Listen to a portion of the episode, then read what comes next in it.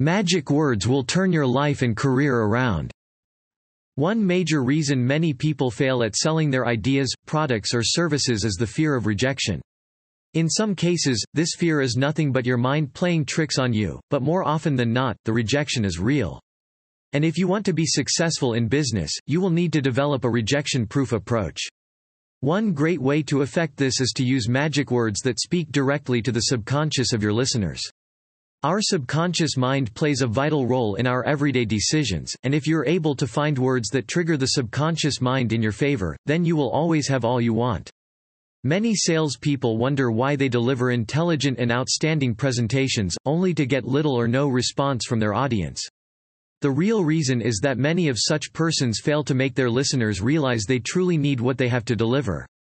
Your presentation may be the best thing since sliced bread, but all you will get is a round of applause, if you don't capture your audience at the subconscious, or decision-making, level. There is a simple way to get your audience to submit to you, it is to up your verbal communication.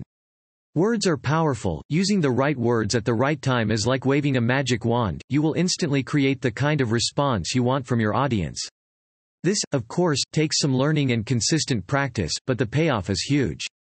Just imagine how your life, career, and business will change if more people easily buy into your ideas and offers. Does it sound like something you want? Great. Let's learn some magic words you can start implementing today. The worst time to think about the thing you are going to say is in the moment you are saying it. Tilda Phil M. Jones. Make your contacts feel they are not alone, and your conversion rate will scale up. Have you ever felt compelled to buy a drink you didn't plan on buying, but just had to because all the friends you hung out with purchased the same drink and couldn't stop saying good things about it? Or have you downloaded a mobile app simply by basing your judgment on the millions of reviews it has? That's human nature. We're more compelled to make decisions when we know that other people like us have made and benefited from making the same decisions. You can use this vital human trait to your sales advantage. The next time you want to speak to someone about your product or service, use any of the following word combinations. A. I'm not sure if this is for you, but. Example, I'm not sure if this is for you, but would you happen to know someone who is going through, experiencing insert the problem your business can solve, and who needs insert the results of the service you're providing. B. Most people. Example, most people in your shoes will quickly grab this product, seeing its strange effectiveness and low price. See, I bet you're a bit like me. Use this particularly when talking to strangers. Starting your sentences with these words, and including something the stranger probably loves doing will endear their heart to you, and they will pay better attention. People love speaking with fellas they think they have something in common. Example, if you met your prospect at a fun park with their kids, you could say something like, Narrow down their options, so they can easily choose in your favor. When there are many options available, people will easily choose the option that keeps them from buying into what you have to offer. But as a sales or business person, it is your responsibility to not just get people interested in your offer, but to get them through the final decision-making process. How do you do this? Subtly use words that polarize their choices, but do this with two things in mind. Firstly, don't make them feel pressured. The second is to do it in such a way as to project the importance of choosing your offer above rejecting it. Examples of magic words that accomplish this are, a there are two kinds of people in this world. People instantly get edgy when they hear this. They will not only pay rapt attention to what you have to say next, they will want to show you they fall into the better of the two categories. For example, someone selling a personal development course could say, There are two kinds of people in this world. Those who understand the importance of personal growth, and take it seriously, and those who don't know what personal growth even means. What do you think the listener will do? You guessed right. They will want to show they understand what it means to develop oneself, and, depending on the situation, that may compel them to buy the course. B. If I can, will you? Use this when the prospect insists you do something like reduce the price of the product. Example, if I can slash the price by 10%, will you make an order today? C. What do you know? This doesn't directly narrow their options as in the case of polarizing, but you throw people off balance when they are arguing, or claiming to know so much and you introduce a sentence that starts with what do you know. Magic words to hook your prospects by showing them the possible future. Every decision is made twice, it is first tested in the mind to see if it's good before it is made into reality. It's the reason the best adverts are the ones that trigger the imagination of prospects. Your job is completed once you can get someone to imagine a wonderful future with your product or service. You can use your words to make this happen. Following magic words like just imagine with the potential benefits of your offer works so well. Make sure you tailor it to the specific individual or group you're targeting. The more you understand your audience, the better you will get at doing this. Example, just imagine how great you will smell with this cologne. It works psychologically to attract attention and respect from anyone who perceives it. And guess what? It lasts all day. Try it and see. A second magic phrase that paints the future is if, then.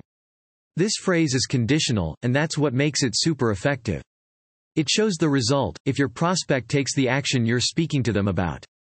Example, if you allow me to redesign your website, then I am confident your monthly visitors and conversion rate will increase exponentially.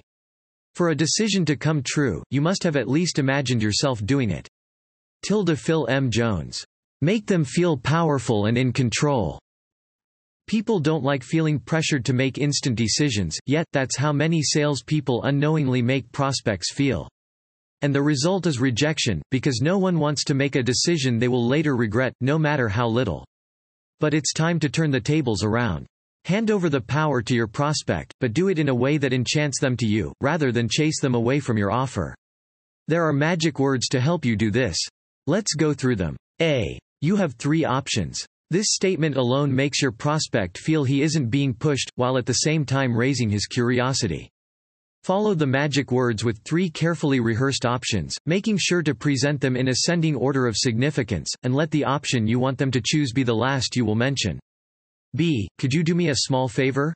Who wouldn't? People love to help. It's a part of what makes us human. When you use this, you are sure to get a favorable response. Matter of fact, the worst case answer will go like, it depends. Either way, you are sure to get a response to move you forward in your presentation. But after the response, what next? Ask them to do a little task like refer a friend or anything you really need help with. C. How would you feel, if? Remember people only make decisions that will benefit them in some way. Use these magic words to convey the potential benefits of your product or service. Example, how would you feel if you outsourced those little distractions so you have time to be more productive doing those things that matter most to you? How to use magic words to put out the negativity of indecision. Sometimes, prospects become indecisive for reasons best known to them, and it becomes your duty to push further to see what happens next. However, you should understand that pressuring must not come to your mind the instant someone becomes indecisive, that will be a total turn-off. Instead, seek to understand or excite them. Use magic words like what makes you say that? Or when will be a good time to, in order to get them talking. As a second option, if the situation fits, use an exciting phrase like the good news, to convey an interesting selling point. Example, the good news about getting this product early is the crazy early bird cash slash and free delivery. There is also a 100% money-back guarantee, if you don't like the product after using it for two weeks. Conclusion There is a trick to getting responses from people at the end of your presentation. If you don't understand and use it, you will be surprised at the low amount of responses coming to you, despite your powerful presentation. The trick is to use last words that opens the heart of people to you. Consider the following, Jim ends his presentation by saying, Do you have any questions? While Jane ends hers with, What questions do you have for me? Who do you think people will be more open to questioning?